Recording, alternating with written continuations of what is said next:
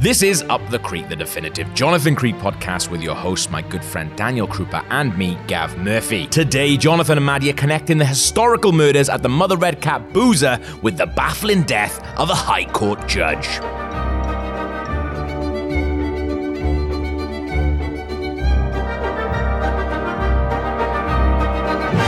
In this podcast, we talk about Jonathan Creek via the effect, the method, and the reveal. Daniel, what is the effect of Mother Redcap? A High Court judge is stabbed through the heart from within a heavily fortified room by an invisible assassin. I like this. There's a lot more going on, but I tried to distill it as neatly as that is the central mystery. There's a lot going on in this. So it's another locked room ish, guarded room. This, to me, I, I feel like when I was watching this, this feels like the most TV episode of something because it just kind of the amount of coincidences that have to happen all the way through it. It, it really it leaves the realm of reality in a way that is worse than someone being killed and there be not being a murderer. If you have to have one of your characters explain chaos theory to explain the contrivances of your plot, is never the best. But if a man breaks wind in Hounslow, it can affect a hurricane in Java. But I think I know the man they're talking about. Travels on the Circle Line. There's a lot of coincidences in this. Comparing it to Gallows Gate that we've just done, there's a lot of plot in this one episode. Yeah, I think you definitely could have made this a doubler. I think this has way more potential, and then some of those com- coincidences would seem less contrived over two episodes. Yeah, absolutely. Because I think it, it's it's more to do with. I, I think it's it's a good device by it, and I don't blame them for using it. But just that news report right at the beginning, it just goes right. This is where we are. If that was if this was Gallows Gate, you could hundred percent put the first episode of Gallows Gate in a news report at the beginning.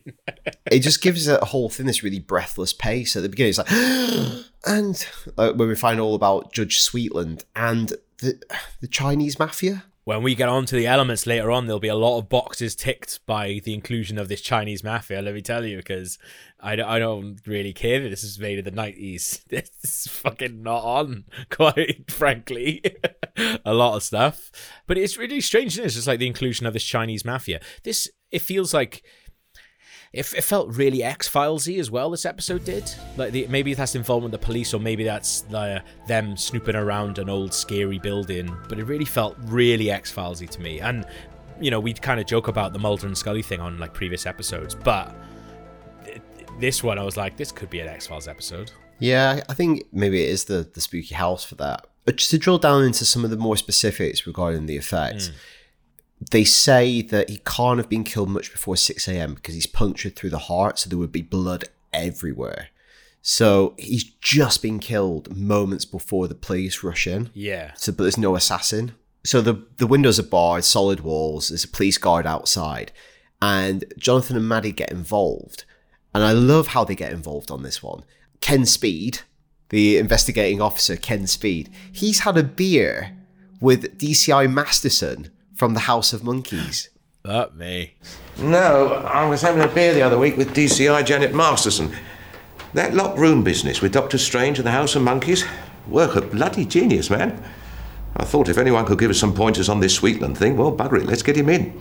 I love all these high up cops are talking about Jonathan Creek. They're definitely slagging him off, but also because that because is the the one from House of Monkeys is the lady who couldn't give a shit, isn't she? It's quite a snooty woman. Like she's quite dismissive of Jonathan. But I love the idea when she's in the boozer, she's like singing his praises, going, "He's amazing. I thought he was an idiot. Look at his coat." It was me collabing with him. I was doing a collab with Creek. We got a book coming out. It's like I don't think that's you.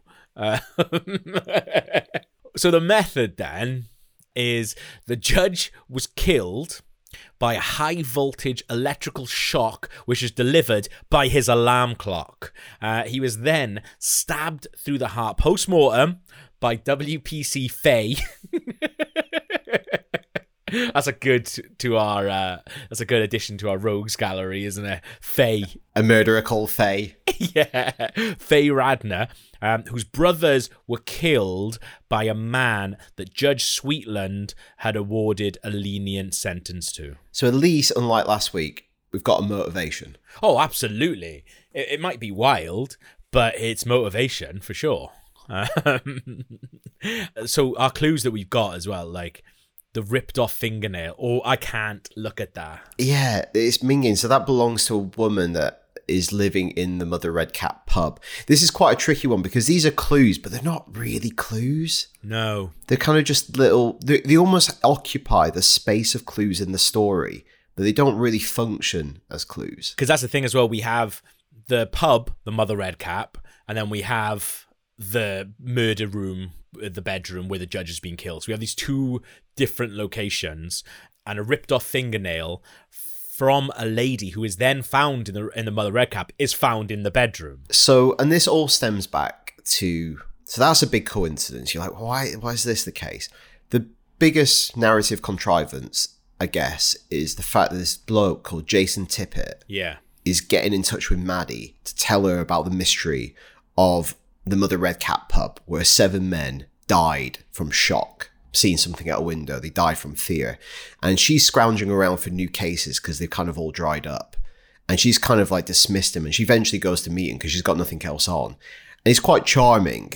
And she seems quite into him. And they kind of go on a date. Well, that, that that's the thing. I've written this down in my funny things stuff. Is she's moaning that she's got no jobs. She's only had one job come in, but she's still ignoring it because she thinks it sounds shit. It's like, look, you haven't got any jobs, and she only ends up going to meet him because Jonathan answers the phone and puts her on the phone to him, so she can kind of forces into it. And then he sounds fit, and he is. So that's why Maddie ends up going to see him. That's the only reason. But like, you're not getting any jobs on. He's giving you a job, you get on with it. And then this is the weird thing. WPC Faye Radner has recently gone past the Mother Redcap pub and investigated it. Fucking hell. And while in there, she discovers or learns about the mechanism used in that pub to kill these men, which she then appropriates for her own purposes. So the other coincidence is she's put on the detail to guard Judge Sweetland. That's wild. So not only is she put on the detail, and you know, I would feel like, Look into it. Yeah, I would feel like a police person's brother's being killed. I think everyone down at the station would know about it and would be talking about it, and they would also know the name of the judge who let the murderer off for absolute sure. I feel like she's not being put on that rotation. Is it? It's the one that she's got like a picture on her locker with a big cross on his head. like, how is that happening? So the mechanism that they find. So when Jonathan and Maddie go investigate the pub, so it's not really an epiphany. The epiphany is they just go to the pub and they find the mechanism. Yeah. And then apply that to Sweetland's bedroom. So the mechanism is near the window. So this was a sh- it was a little bit like a Sweeney Todd kind of si- situation where men were being lured to this pub and being killed by their wives, but were paying this pub to kill their husbands who were cheating on them with prostitutes. And when they stood in the window, these little pins would come up and electrocute them through the floor. And then that's what inspires Faye. Well, she goes to the Chinese mafia. I don't know how she's done that. With this idea. It's like we're Dragon's Den. Yeah, because I kind of feel like she could probably do that herself, but obviously not. But you know, the thing that's really odd though, and you know, we talked about Jonathan running with you know certain facts or theories and just going, yeah. When he when they look down at the holes in the floor, Jonathan goes, "Oh, it's probably a bit of woodworm." Are they the most organized woodworms ever? Because everything is like regimented in like a little in little lines and stuff. Who are these worms? Yeah, I know. They're not then- bees. and then because when you look at it, you just look like that does not look random. Like I'm assuming woodworms would be attacking wood. It, Yeah. it looks it looks like a contraption has come up through it, and then uh, when he just goes, "Oh, that's not woodworm at all," it's like nobody thought it was woodworm except for you. Why did you, a man who never takes things on first appearances? yeah, The the big um the the mad thing about Mother Redcap for me is like Jason Tippett's bought this pub and he's like I speak he's you know he's obsessed with this mystery. Has he never looked around the pub? yeah, Has he never gone? Oh, loads of men have died at this window. Have a look around it. yeah, because they find it quite easily, but also WPC Faye, she gets the whole thing from that old lady who's living in it. Who used to be one of the prostitutes. Yeah, she used to be one of the prostitutes. She's like, has this man just bought it and then never been inside? No, he's obsessed by it, but I actually don't care once he bought it. yeah, I'm not going inside like that. People were killed. I'm not stupid.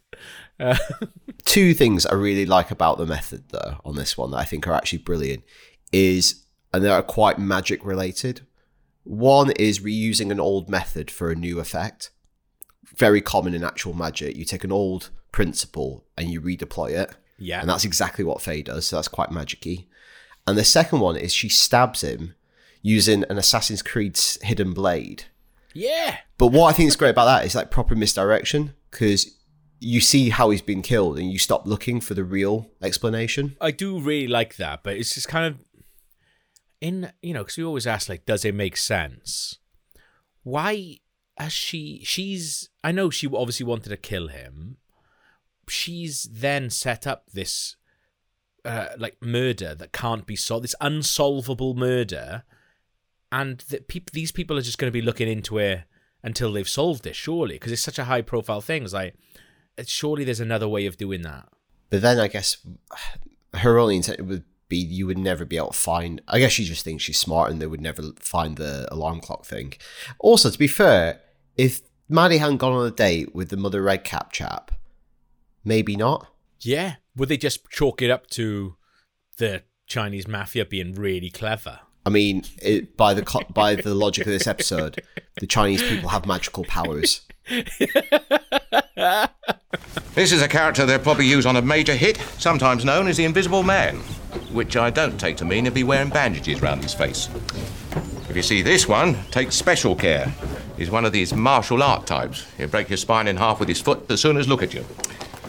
However, if this merchant turns up, it's a whole different ballgame. He's a suicide bomber.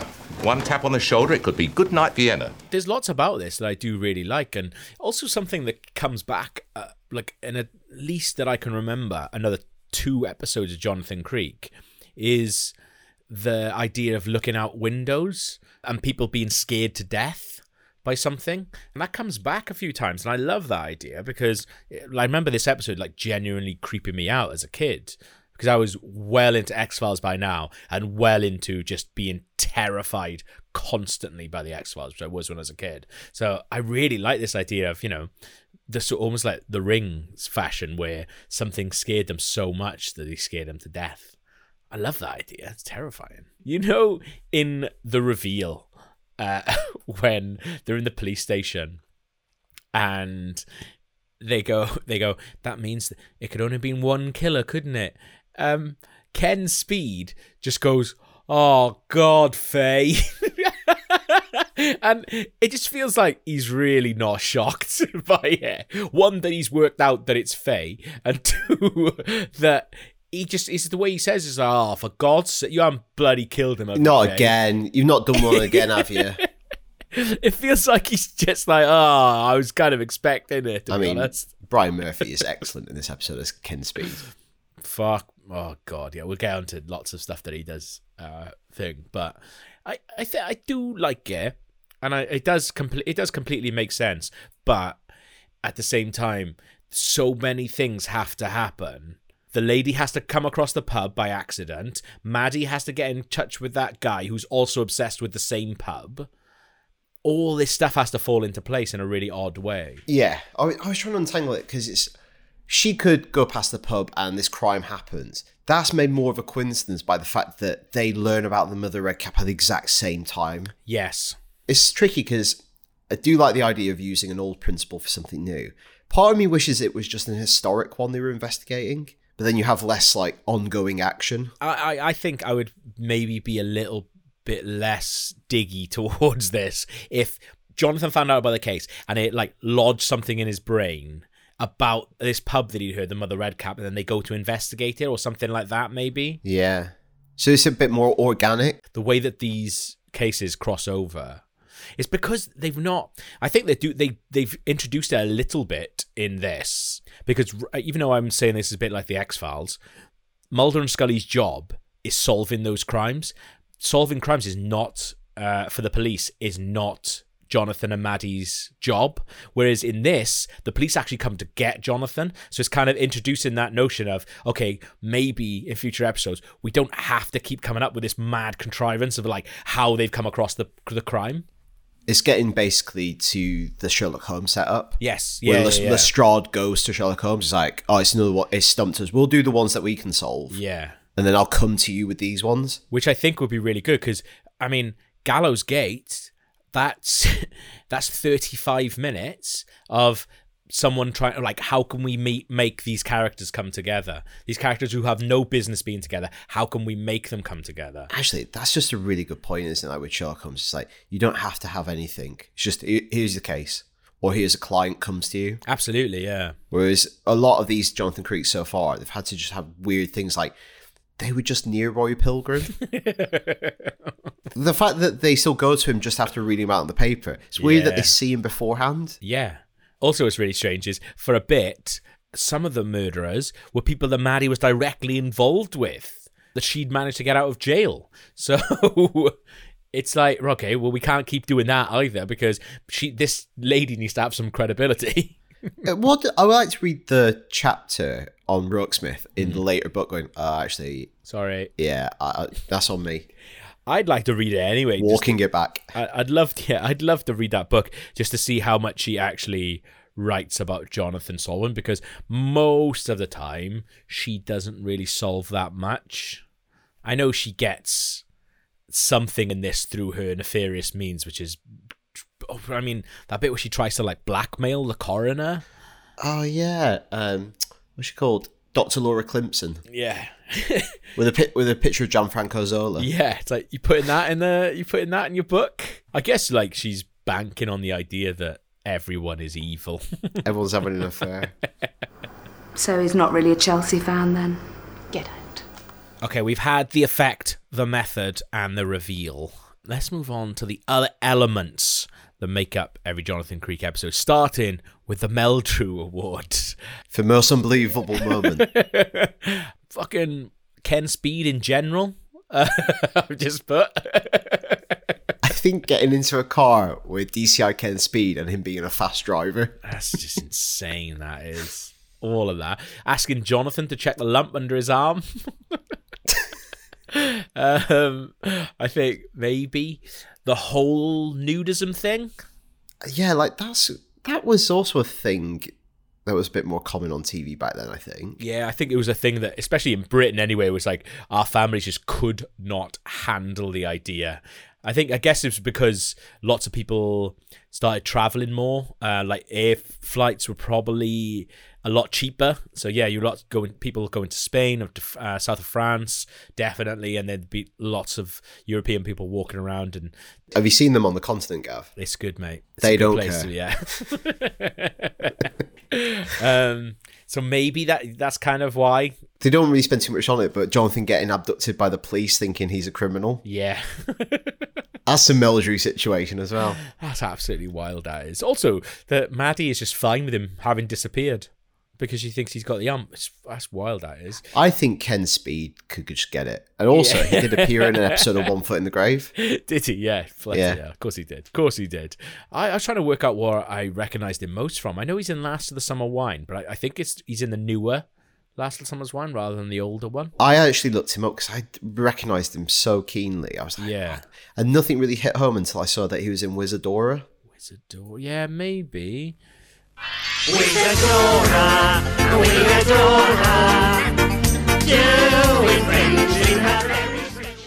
But to be fair, I've I've actually got a good one, right? And it's almost used in a really really good way. It is when WPC Faye comes round to the windmill for that little date. Jonathan makes like a little joke about the brothers, what a pair of bastards or something like that. Uh, what happened to them? He they were both killed on duty by an axe murderer. And the way that it's delivered and the way that he reacts to it is really, really Meldrew like because it's like, don't talk about that. There's some parmesan there if you want it.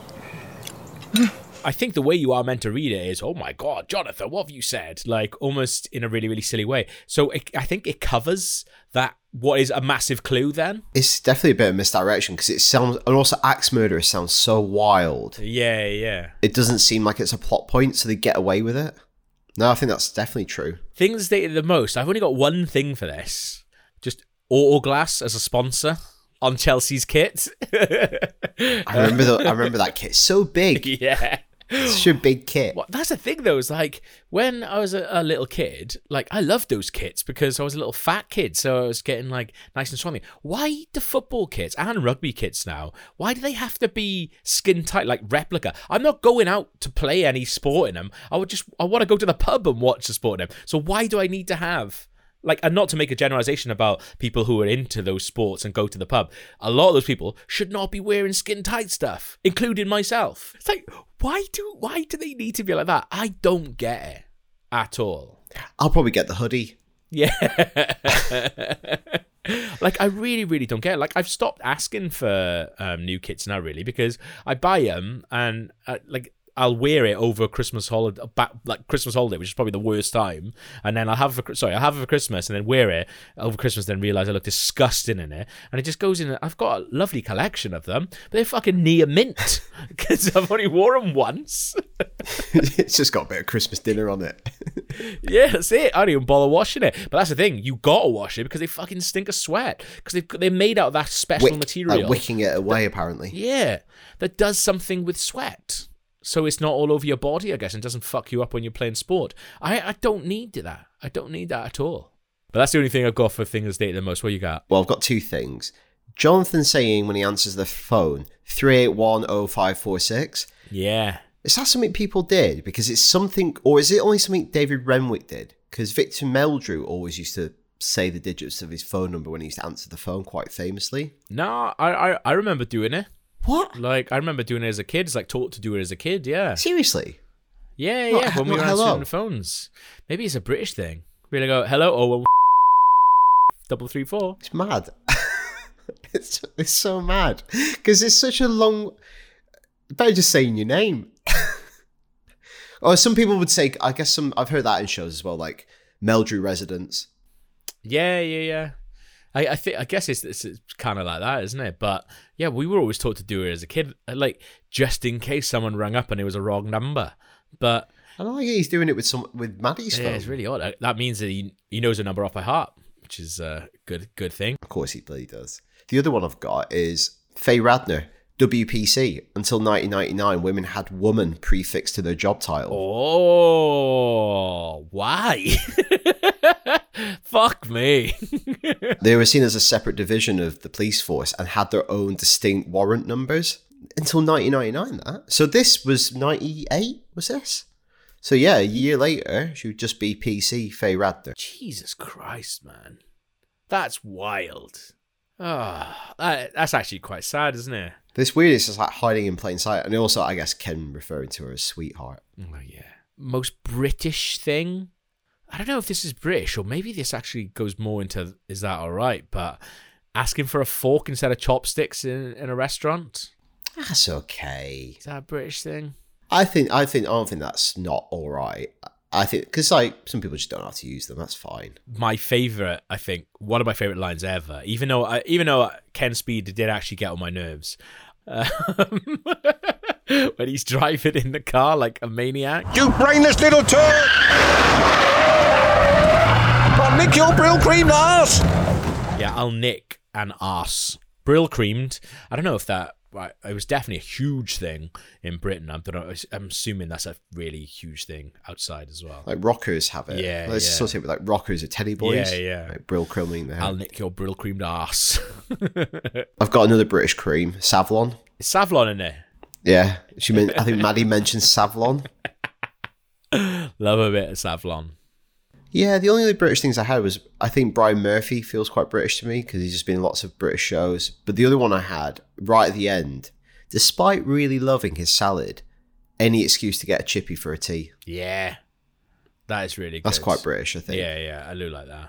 Really odd. Eh, uh, the only other thing I've put, it's not really, it's quite nitpicky, but she says uh, about the guy who farts in Hounslow, and then she's, I think I know him. He travels on the Circle Line. It's like Hounslow is not on the Circle Line, so I Don't know what you're talking about there.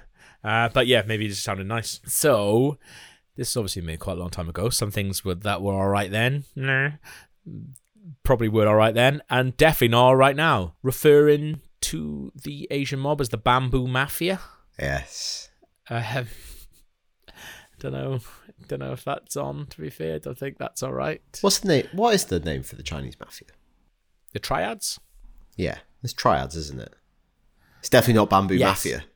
Yes, hundred percent not the Bamboo Mafia. Like I think the way they well, Ken Speed says a lot of things. To be fair, like my daughter is gay. What's that all about? God only knows what's the world's coming to.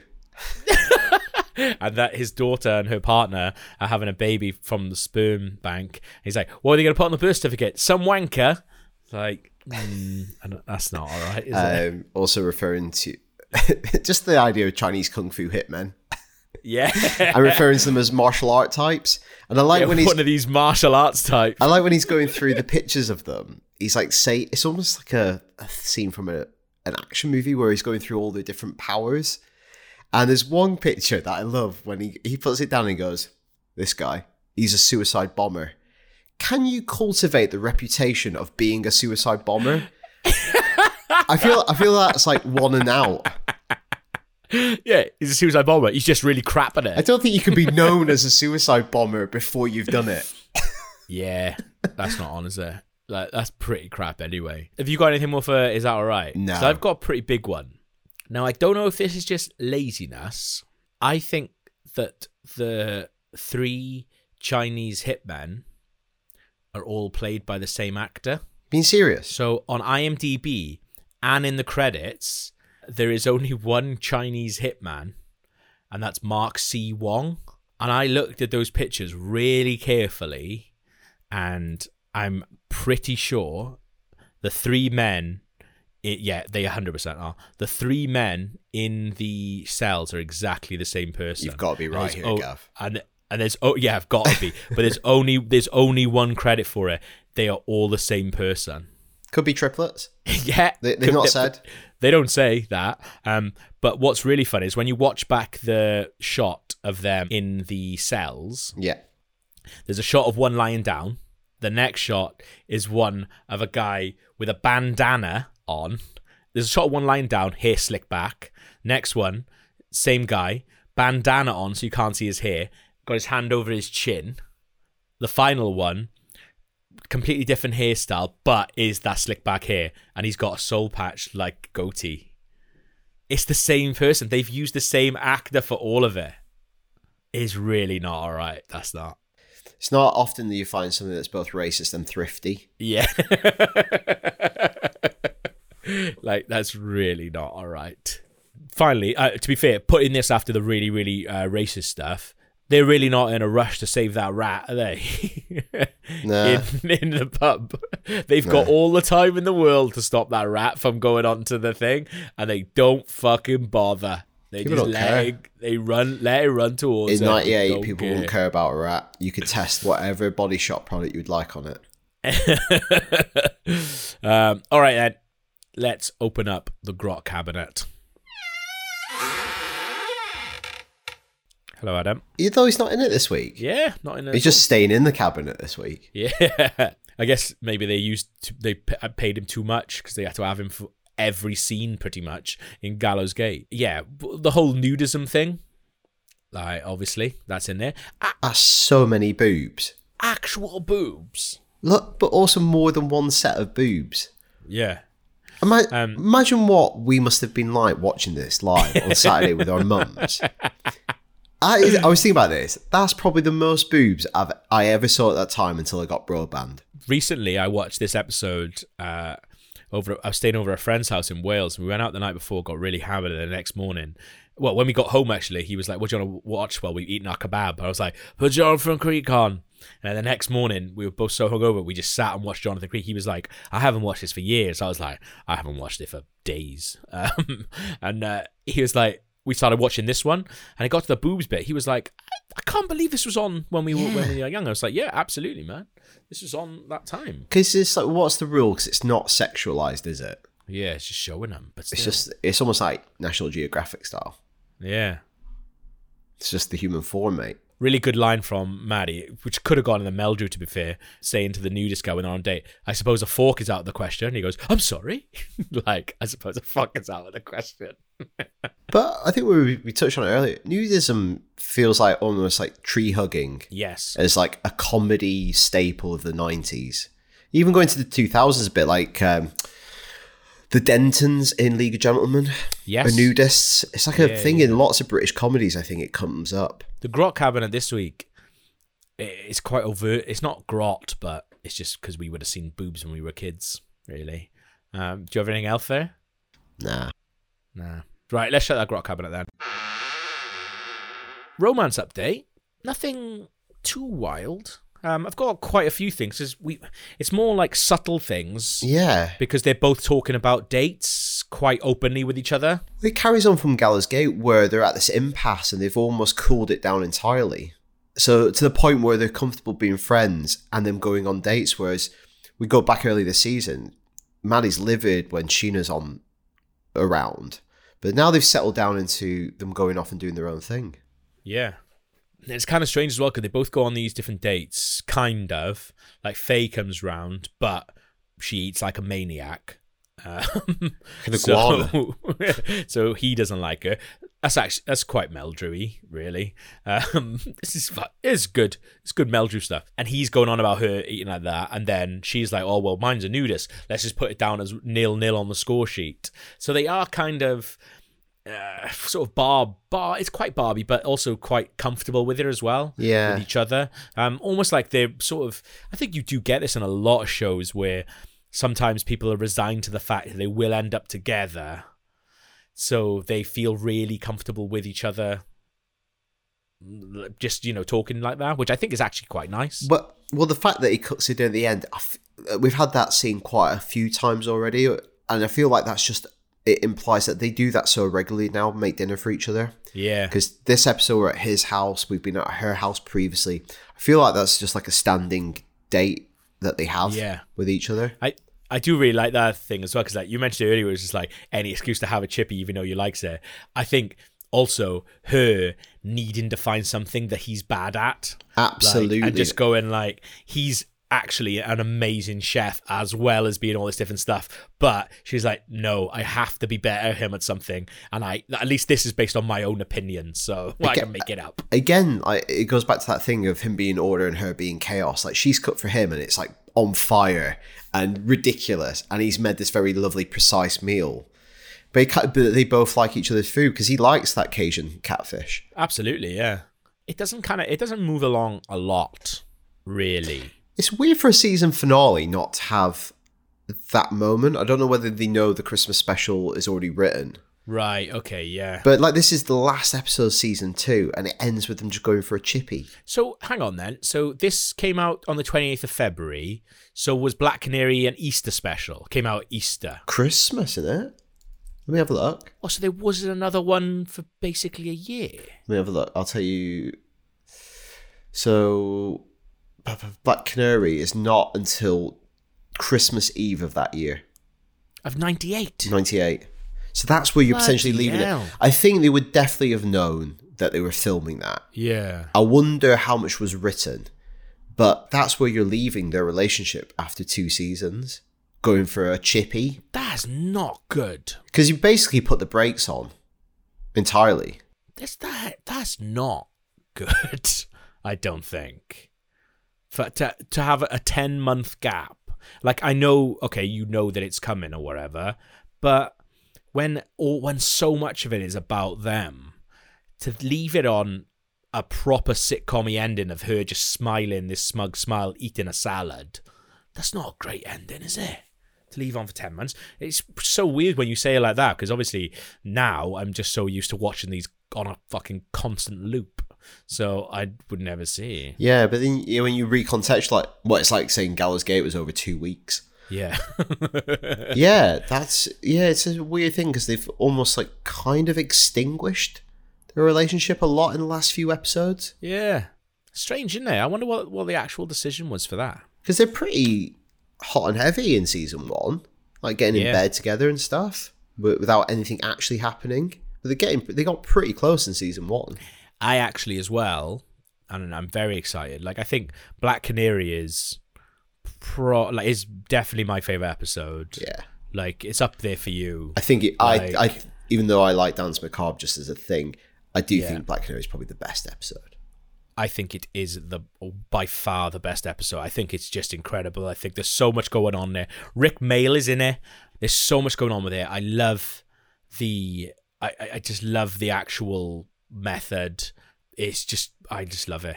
But imagine having to wait ten months for that. But also getting to watch it at Christmas though. Oh, 12 years old. that'd have been amazing. I'm excited to record that one, man. Like, as a bit of context, we've set aside a bit of Saturday to do it. We're gonna get a few beers and have a very nice time recording it. Enjoy it. Enjoy it, savor it. So that'll be seven hours long. Oh, God. Faye. On the next episode, we're heading into the country and meeting Detective Inspector Gideon Pryke in the Jonathan Creek 1998 Christmas special, Black Canary. Oh, it's a good one. And as an extra special little treat, that episode will go live at the exact same time the Black Canary first aired on the BBC, which is 9:30 p.m. GMT, obviously on Christmas Eve. It's a little thing, but it made us very happy. And, uh, you know, it's the little things that make up life, isn't it?